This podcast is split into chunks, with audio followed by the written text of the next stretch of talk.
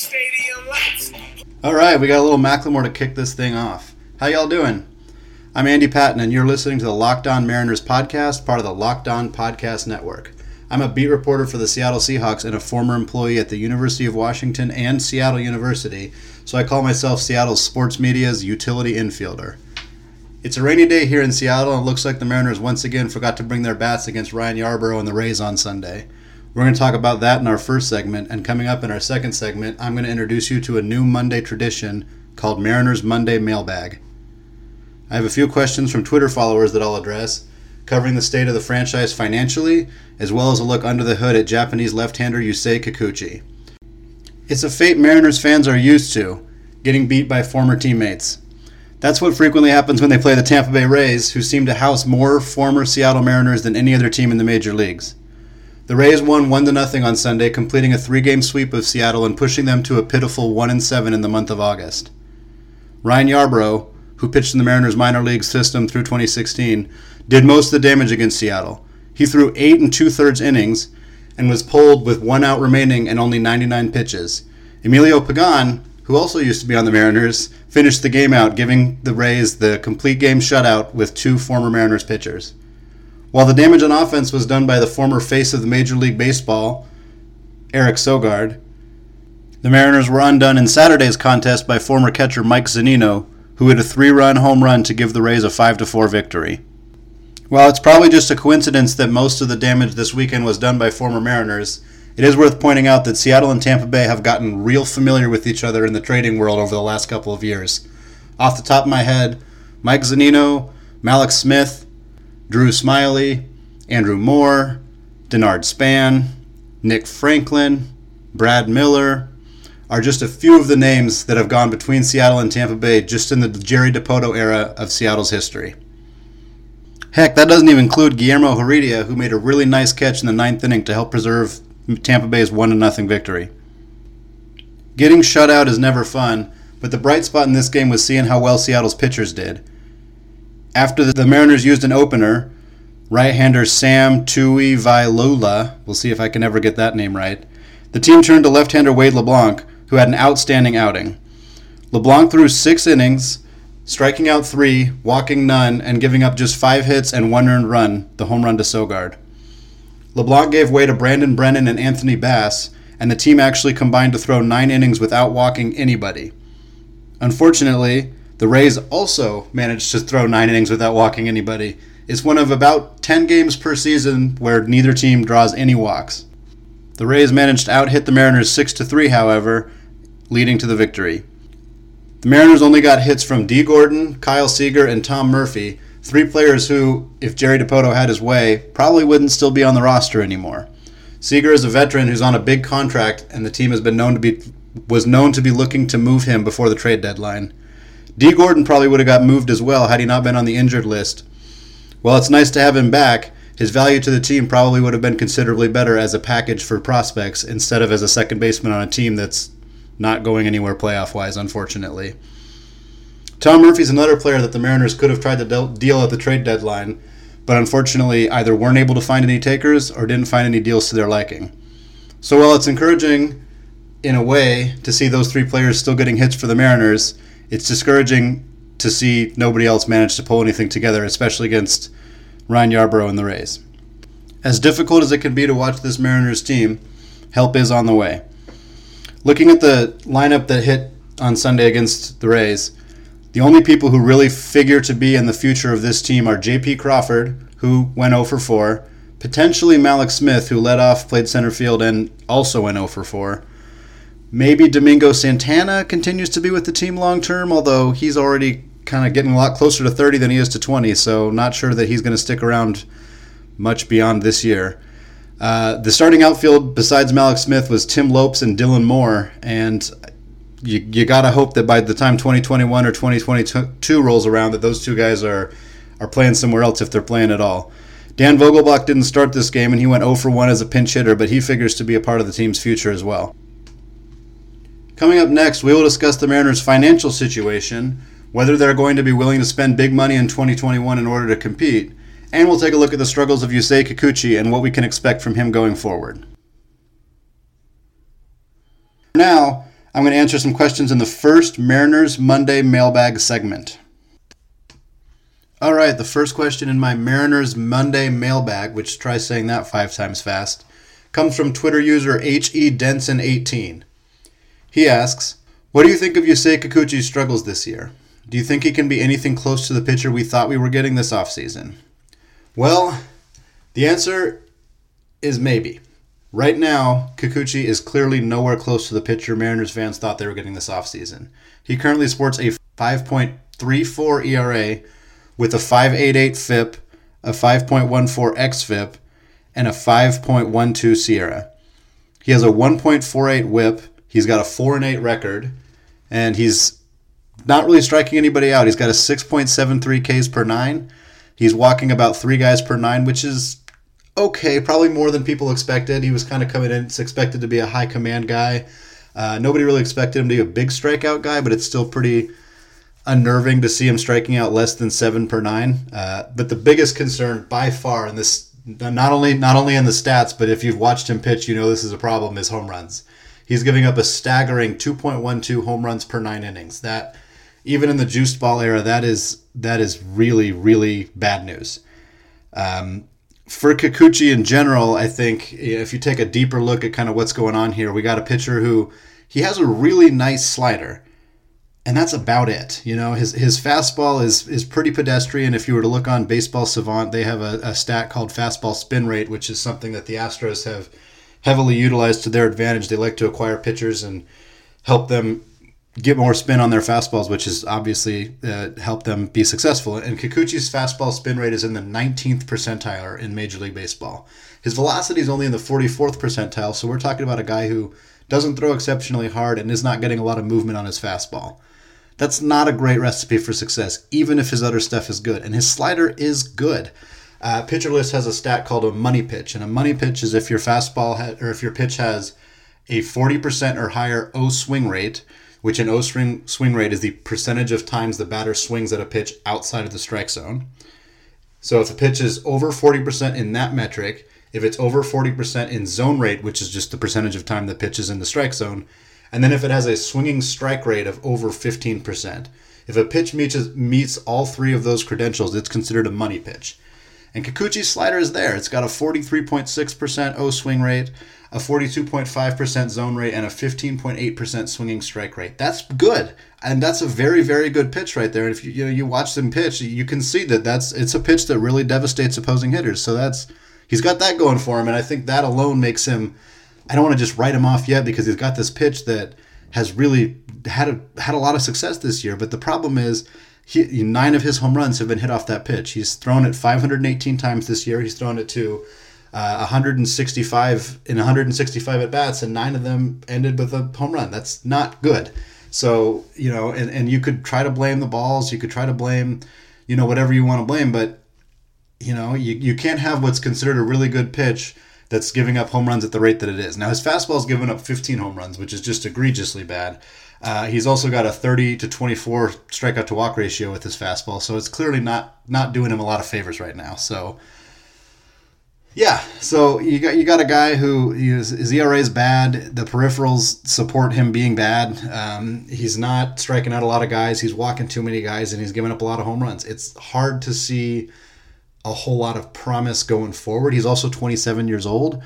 Uh, excuse me, he's 28 years old. He turned 28 just last month. So you got a 28 year old pitcher who doesn't throw exceptionally hard. He's got one really good pitch, and he gives up a whole lot of home runs. I'm I'm not super confident. I guess to answer the second part of the question, the question said, is he going to be the guy that we wanted him to be?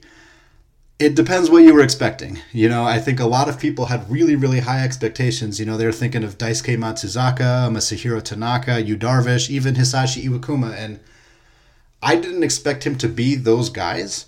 I, him coming in, I thought, okay, he's a guy who could maybe be a, a, big league number three, number four type guy, you know, a guy who fills in at the back of the rotation. You know, I, I never thought that he would be as good as Iwakuma, or certainly not as good as Tanaka and Matsuzaka were in their prime. So, from even from my perspective, being that number three, four starter, I think he can probably get there consistently. I mean, he's not right now. I mean, you're you're not going to have a pitcher with a 5.3 ERA and a 1.5 WHIP. You don't even want that at the back end of your rotation when you're contending. I do think he's better than this. I don't think he's the kind of guy who's frequently going to give up more than two home runs per nine. I mean, that's really high. I think he's going to figure this out. He's going to make some adjustments, whether he needs to start locating his fastball in different parts of the strike zone, whether he needs to attack with his slider first.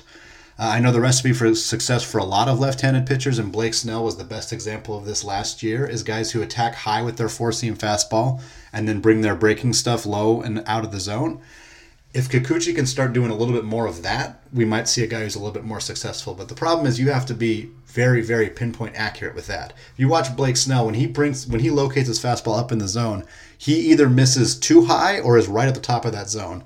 Because if you bring that fastball and you miss a little bit too low right in the heart of the plate, especially for a guy like Kikuchi who doesn't throw all that hard and doesn't have a lot of movement, I mean, you guys have been watching this year. You've seen what happened. It's not good. It's not a good result. So I think we're looking at a guy who can probably be, become that number three, four starter. So if that's what you thought you were getting this offseason, the answer is yes, I think he can get there. But if you were hoping for a number one or a number two or a, even a, a guy to have a similar career to Iwakuma, I'm I'm just not sure that he's got it. And I'm not sure that the Mariners were, were hoping for that. I, I know that they wanted obviously you're hoping for for somebody to come in and, and you know dominate right away but i think that they knew what they were getting with him was okay this is a guy who's going to fill in in the middle of our rotation for a couple years and if he does really well, maybe he'll be a part of our future teams that we're, we're hoping to contend in 2021 and beyond. But I think more than anything, it was kind of just, hey, here's a guy who can fill in for a couple years, who can, you know, hopefully get some outs for while we're got a lot of young guys on the team and while we're kind of trying to rebuild the minor league system and, and kind of get through that that time of the franchise and then when we're ready to go again when we got our studs when Logan Gilbert's up and and all that then maybe Kikuchi's the guy who's kind of on his way out by then so yeah, I, I don't know. I think he's he's got some talent. There's some stuff there. There's some some intrigue, but it hasn't been put together well this year. And it really, I think, it's gonna be it's gonna be a challenge for him to get to where a lot of fans wanted him to be. But I think he could settle in at least as a middle of the rotation starter for a couple of years. But that's about the max that I would give him. I don't think that you're going to see anything a whole lot better than that. Next up, we had two questions that I'm going to combine. Mikey Ayeto PL on Twitter asked, We've been trying to save and acquire money. It's a clear motivation for our trades. Do you think ownership is pocketing it? What are we angling for? Meanwhile, at Cornelius13 asked, Are the Mariners going to have monetary power and backing from ownership to realistically commit to winning in 2021 through 2024? So I decided to lump these two questions together to try to provide more of an overall evaluation of Seattle's financial situation from the top down. First of all, the trades that I believe Mikey is referring to are the two kind of post post July 31st quote unquote trades that the Mariners made. First, they sold AAA catcher Jose Lobaton to the Dodgers, and then they sent center fielder Ian Miller, who was also in AAA, over to the Twins. Now, they didn't get a whole lot of money in either of these trades, so I don't think that these trades were made primarily to try to get a whole lot of income back. I think it was more of the team had depth at those positions. They maybe wanted to give some prospects a chance to play in those spots instead. Uh, Ian Miller's a guy that I know a lot of Mariners fans really liked. He'd been in the system for a long time. He'd been playing pretty well.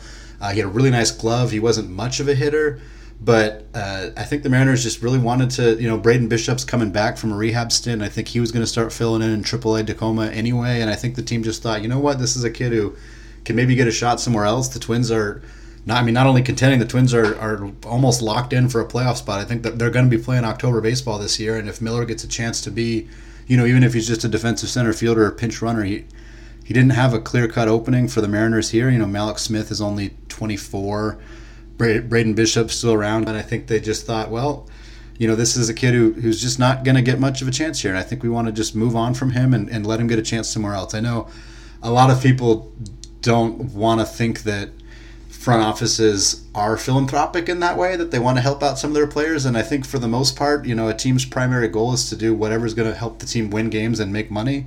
And so a lot of times giving away a player for very little in return just to help the player out isn't something that it's not happening all that often. I'm not going to pretend that it's you know all teams do this all the time because they care and love their players. Sometimes they do sometimes they they don't but i think this was a situation where they recouped a little bit of money and they, they were able to clear up a roster spot, which I think was kind of the primary thing is just give a kid a chance at AAA and, and in this case give Bishop a chance to to kind of come back from his injury and more importantly just let let Miller play, you know, let him play somewhere else. So Lobaton, I think, kind of a similar thing. They just didn't need him. You know, they had they have Omar Narvaez and Tom Murphy in, in the major leagues, and I think they just if they need a third catcher, they'll grab somebody younger. I, I don't think that Lobaton is a guy that really factored into their future at all. And the Dodgers needed some catching depth, and they just thought, hey, here, we'll take a little bit of money back, and we'll we'll give you this guy. And so those two trades don't, to me, say really a whole lot about what the Mariners are doing. Uh, you could obviously look at the Roenis Elias trade and the Hunter Strickland trade. Those were those were trades to acquire prospect capital. They got back some decent arms from the Washington Nationals. So I think in that in that regard, it was a little bit about saving money, but the Mariners didn't make a whole lot of trades at the deadline this year to try to get a bunch of money off of the books. And I think part of that is because they couldn't. I think they wanted to. Dee Gordon really didn't do the Mariners a lot of favors at the time that he got hurt. I think the team was really hoping they could move him. He's got a big contract and I'm not sure they were going to move him anyway. He's been playing okay this year, but he hasn't been great, and I don't think a lot of teams really wanted to take on his contract for the second half of the year unless the Mariners were willing to pay a pretty considerable chunk of it, which they would have had to do. I mean, they did that with Mike Leake. You know, they've done that in the past where they've taken on big parts of contracts just in order to move players.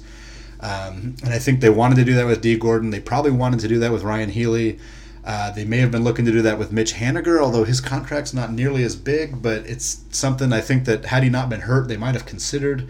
Um, Felix certainly, I, you know, he's his contract's way too big for the Mariners to move, but the team definitely has a lot of contracts, a lot more big contracts than most teams that are at this stage of their rebuild do. So I guess to answer the question, I've kind of been dancing around it. Yes, I think the Mariners ownership is pocketing some of this money that they're getting because they're trying to recoup some value on a lot of guys where, you know, the ownership's paying Dee Gordon and Felix Hernandez a lot of money. And they're not getting a whole lot out of them. You know, Gordon's playing okay. Felix is not, and he's not playing at all right now. He's, he's you know making a he's going to make a rehab start in Everett here pretty soon, and hopefully we'll see him up in the next couple of weeks. But I think this team is trying to recoup some of that money, and I think that the ownership is angling to do something with it, just not necessarily right away. So that kind of leads into the second question, which is kind of why I lumped these two together about you know whether the ownership is going to be ready to spend that money in 2021 2024 whenever whenever that contention window is which yeah i i haven't seen any reason to not believe that the mariners ownership is willing to go for it here. They you know they the couple years ago when they wanted to go for it they went out and signed robinson cano to a monstrous contract. They signed nelson cruz to a big contract I don't think this team is afraid to spend that money when they need to. I, I think Jerry Dipoto recognizes that, but right now he's like, okay, how can I get a group of guys that we can actually build around? Like, you know, when they when they brought in Robinson Cano and Nelson Cruz, they had some guys. Sure, you know, Felix was still hadn't declined to the level that he has now, and Kyle Seager was looking really solid. And they were like, yeah, let's go. Let's. This is the time for us to do it. And Jerry Dipoto now said, okay, it's not. This is not the time anymore.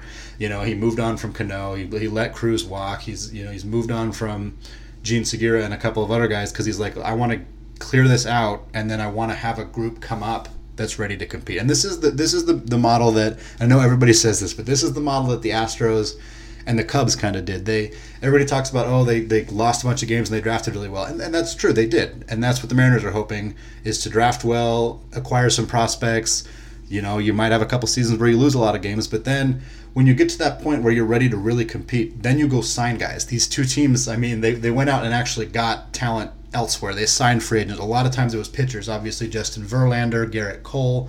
Now the Astros are doing it again with Zack Greinke.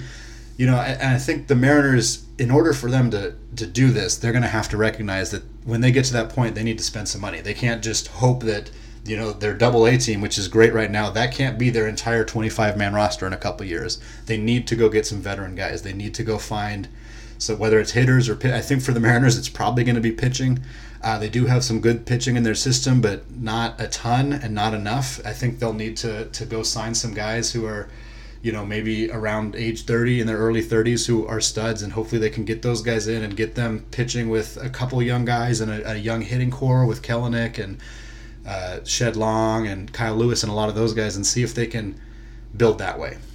So I I believe the Mariners ownership is going to go for it. I think that they if if not kind of it's kind of a question of them what are they doing? Like why are we you know why are we rebuilding if we're not going to spend the money to actually go for it when the time comes? Um, so maybe it's wishful thinking. Maybe I'm just hoping that they're going to go for it because that's what teams should do in that situation. Um, historically, the Mariners have have done what I've called going kind of 85% for it, where they, they sign a few guys, they bring in a couple guys, and they just don't quite finish it. A, a lot of times, they never they never went out and got a first baseman. Those teams that were very good, you know, that almost made the playoffs, they had Logan Morrison or Justin Smoak or Adam Lind at first base instead of going out and signing somebody who could really make an impact at that position. And I, I hope that this time, because the Mariners never used to fully rebuild, they would either partially rebuild and then they would partially go for it. And they never kind of committed one way or the other. And that's why we had a lot of teams that won between 79 and 86 games, you know. And if you kind of only partially go for it or partially rebuild, you just end up right in the middle there. So now they're fully rebuilding, and the product on the field shows it, for better or worse but for me, that means if they're going to fully rebuild, hopefully that means they fully commit when it's time to go. So, like I said, maybe it's wishful thinking, but that's that's where I think the Mariners' heads are at right now, and I think they're looking. But I think they're looking at maybe a little bit sooner than people might realize. So that'll do it for your Mariners Mailbag Monday. We'll be back answering more fan questions next week. So, my third and final segment for the day is going to be a little happy birthday days for former and current Seattle Mariners. I'm going to do this every single day where we're just going to talk about all the former, current Seattle Mariners players and people affiliated with the franchise who are celebrating a birthday that day. So, I'm really excited to get to start this on August 12th, not because of the two players whose birthday it is, because neither of them were exceptionally memorable Mariners, but because it would have been the 100th birthday for Fred Hutchinson. So Fred Hutchinson never played for the Mariners, but he was born in Seattle. He went to Franklin High School and played briefly at the University of Washington before making his professional debut for the Seattle Rainiers. For those who have not read Pitchers of Beer, which is an outstanding book about the history of the Seattle Rainiers, they were a Pacific Coast League minor league franchise in the 30s, 40s, 50s, 60s, that kind of whole era. They Babe Ruth played at that park at one point. I believe Ted Williams played there. They had a lot of famous people who played at this park, which is located it's actually there's a Lowe's there now. It's on Rainier Avenue in uh, South Seattle. But Hutch was probably one of the most famous or notable people to play on that team. He played for them for one season in 1938. He was an 18 year old kid. He just come out of uh, his brief brief time in college with the uh, University of Washington. Uh, he uh, played in. He, so, excuse me. He started 34 games for the Seattle Rainiers. He threw 290 innings. He went a blistering 25 and 7 with a 2.48 ERA. He was absolute money in his one season with the Seattle Rainiers. Uh, that was enough to get him plenty of attention for the major leagues. He ended up catching on with the Detroit Tigers. Uh, he struggled with them for a little bit. Um, then he went off to war and uh, served our country for a couple years in the 1940s. He came back as a 26 year old in 1946 and was really, really good for the Tigers for the rest of the decade. He ended up playing with the Tigers from 1946 to 1953, he racked up an 18 win season and a 17 win season. So he he was an absolute stud. But that's probably not why most of you know the name Fred Hutchinson. Uh, as you may know, Hutchinson ended up becoming a manager and unfortunately passed away in 1964 with uh, cancer. Uh, and in order to kind of remember him, he had a there was a uh, research center started for him called the Fred, Fred Hutchinson Research Center, and that still exists today. It's uh, one of the most well known cancer research institutes in the United States. Uh, in fact, Jon Lester, who he had cancer about 10 or 11 years ago, I think, uh, and he ended up getting some of his treatment done at the Fred Hutch Research Center. So it's uh, still in the game of baseball today. So happy 100th birthday to Fred Hutchinson. Uh, sorry you're not around for us anymore, but your your influence lives on well beyond uh, well beyond your playing and managing career. Uh, we'll get to the couple less exciting ones now. Uh, Ryan Weber, happy 29th birthday to him. Uh, Weber played in one game for the Mariners in 2017. Uh, he was with the team in AAA for most of the year, but he had some injury issues. Uh, he threw three and two thirds innings, gave up one run, did not record a walk or a strikeout. In his one appearance with the Mariners back in 2017, he is currently on the Boston Red Sox and has thrown 30 innings of 420 ball for Boston.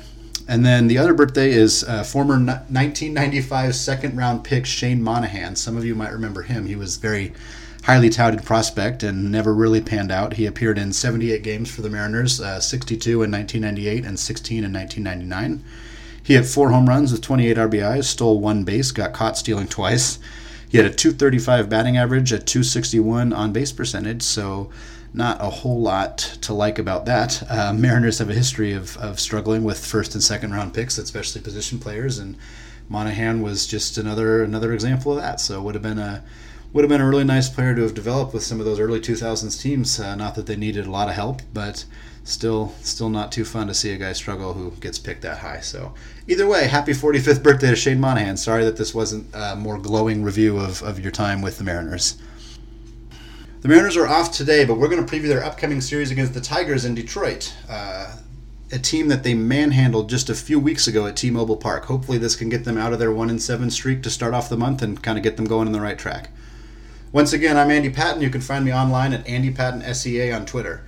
You can find the Locked On Mariners podcast on iTunes, Stitcher, Apple Podcasts, just about anywhere that you could find your podcasts. Thanks for listening. Talk to you soon.